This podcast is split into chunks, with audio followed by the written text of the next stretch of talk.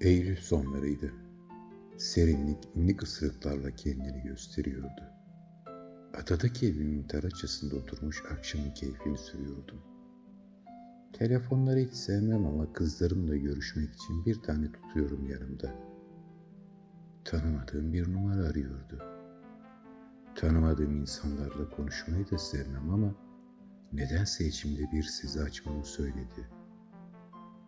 Heyecandan ses titreyen orta yaşlarımda bir kadın. Ece Hanım'la mı görüşüyorum? diye sordu. Evet, benim dedim. Sizi rahatsız ettiğim için özür dilerim ama bize bir tek siz yardım edebilirsiniz, dedi. Size nasıl yardımcı olabilirim? diye sordum. Şaşırmıştım. Çünkü uzun süredir şehre adım bile atmıyordum. Ömrümün sonlarına doğru tamamen başka bir dünyada yaşıyorum. Bizim çocuğumuz olmuyor, dedi kadın ansızın. Peki bu durumda ne yapabilirim?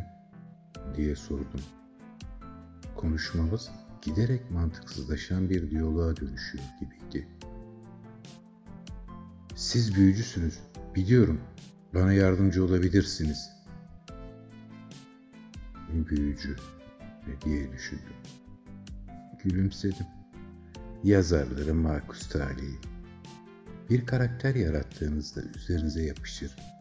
Gerçekliğiniz olduğunu düşünürler. Evet, aslında büyücüydüm. Her insan kadar.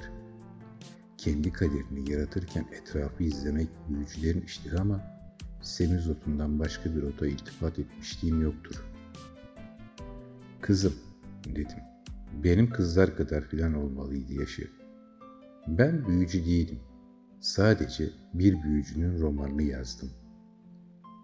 Rüyamda gördüm kitabınızı. Sonra buldum aldım. Bu büyücülük değil de nedir? dedi. Bir an düşündüm. Söyledikleri son derece mantıklı geldi. Nereden arıyorsun? diye sordum. Amasya dedi. Aa, sen Kedi Niyazi'nin annesisin, dedim. Nasıl? diye sordu. Oğlum, diye cevap verdim. Bir seneye kucağında, iki haftaya kadar hamile haberini alırsın. Gerçekten mi?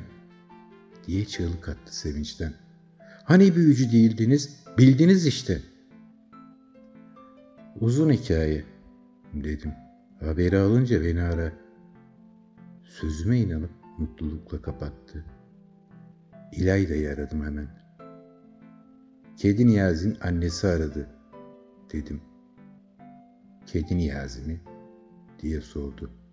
O ara yeni bir film çekimi hazırlığındaydı. Yahu dedim bizim kanguru Niyazi. Kaç zamandır konuşmamıştık. Yok canım diye cevap verdi. Alinda ile buluşup geleceğiz bu akşam. Şimdi bir görüşmeye giriyorum. Olur dedim. Teyzemin doğum gününden dönerken görmüştük kedi Niyazi'yi. Az serin bir Eylül akşamıydı yine. İlayda benzinciden sigara alıp dönmüşken sola otoparka doğru yürüdük. Akşamları bizim yürüyüş yolumuz oluyordu. Sarı yavru kedi orta yerde bir kanguru gibi durmuş bize bakıyordu. Niye kanguru gibi duruyor diye sordu İlayda. Önceki yaşamında kanguruydu dedim. Alin de o sırada bir şeyler anlatıyordu. Bazen öyle çok konuşurdu ki kelimelerin ucunu kaçırırdım. Cümlesini bitirmeye uğraştığından sohbete geç girmişti. Ya sonra ne olacak? diye sordu. 20 sene sonra insan olarak doğacak dedim. İsmi ne? diye sorduğunda hiç düşünmeksizin Niyazi dedim. Ne burcu? diye sordu. Bizim için beklendik sorulardan her tanıdığımızın yıldızını öğrenmeye çalışırız. Memleketi de cevası tabii. Akrep diye cevap verdim. Ardından ekledim. Amasyalı. Alinda cümlelerini akşamın karanlığına ittirip lafa girdi. Tipi nasıl? Orta boylu, sarışın, dedim. El yapımı ayakkabıları yapan dükkan önünden geçerken ailesinin uzun süre çocuğu olmamış diyerek dedim. Peki ne iş yapacak diye sordu İlayda. Önceleri pek çalışmak istemeyecek. Şımardı çocuk tabii dedim. Ama yakışıklı değil mi? diye sordu Alinda. Evet dedim. Üstelik tatlı serseri ve çapkın.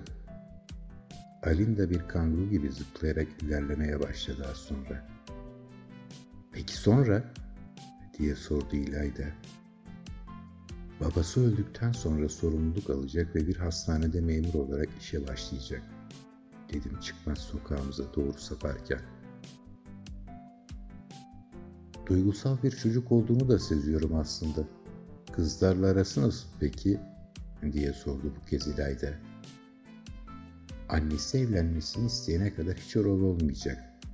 Dedim eski demir kapıyı ittirirken. Eskiden palmiyeler vardı bahçede diye düşündüm. Tren yolunun kurbanı oldu.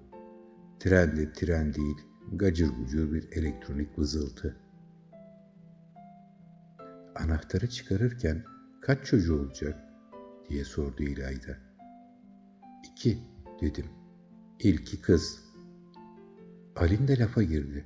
Biri de erkek olsun daha pratik olur dedi. Ben de öyle düşünmüştüm dedim içeri girerken. Kangro olduğunu hatırlayacak mı? diye sordu İlayda. Marangozlukta gözü kalmış ama pazarlamacı olarak çalışan Gökhan'ın kapısı önünden geçerken bir kanguru gibi durdum. Oğlu doğduktan sonra deyip üst kata yöneldim. Alinda saçın örgülerini çözerken yatmamak için pasif bir direnişle odasına gidip geliyordu. Bizi bir gün bulsa ne iyi olur dedi İlayda balkona yönelirken. Ben yetişemem dedim. Bu hesaba göre 106 yaşında falan olacağım. Seni bulur artık. Sen 82 olursun. Alinda da 67. Alinda rakamdan hoşlanmadı. Daha önce gelsin. 10 yaşındayken falan. Ee, nasıl bizi hatırlayacak ki? Sana gelir. Alinda teyze diyerek elini öper dedim. İyiden iyiye kızdı. Niye teyze olacakmışım? dedi. Matematik hesabı yap diye cevap verdim. Asimetrik elbisesini çıkarıp üzerinde barış işareti olan tişörtünü giydikten sonra ablasının yanına gitti. Annemin söylediği zaman çok geç, değil mi? diye sordu. Yo, İyi. Hem ben o yaştaki halimi de gördüm. Zayıf, kemik gözlüklü, güzel bir kadın olacağım, dedi. Ben aranızda olmayacağım. Ne yapayım? Yüz yaşına kadar yaşayıp. Diyerek uzun süredir görünmeyen güvelerden birine hızla ilerledim. O yaz bir güve katliamı gerçekleştirmiştik. Bakliyatlarımızı yiyip bitirmeleri neyse de özgüvenle oradan oraya dolaşmaları beni deli ediyordu kökünü kurutmamız zaman almıştı. Arada tek tük çıktıklarında evine her perde savaş çığlığı atarak yüveye doğru koşuyordu. Alin de yatarken kimse bana teyze demesin. Kedi Niyazi de onlu yaşlarında gelsin dedi. Rüyamda kedi Niyazi'yi gör, selam söyle dedim. Ablası yanı başına su getirirken gülüştük. Aradan yirmi yıl geçti. Kedi Niyazi beni görmeden ölmeyeceğim sanırım. Hem daha ölmeye karar vermedim. Kızlar profiterol getirir mi acaba?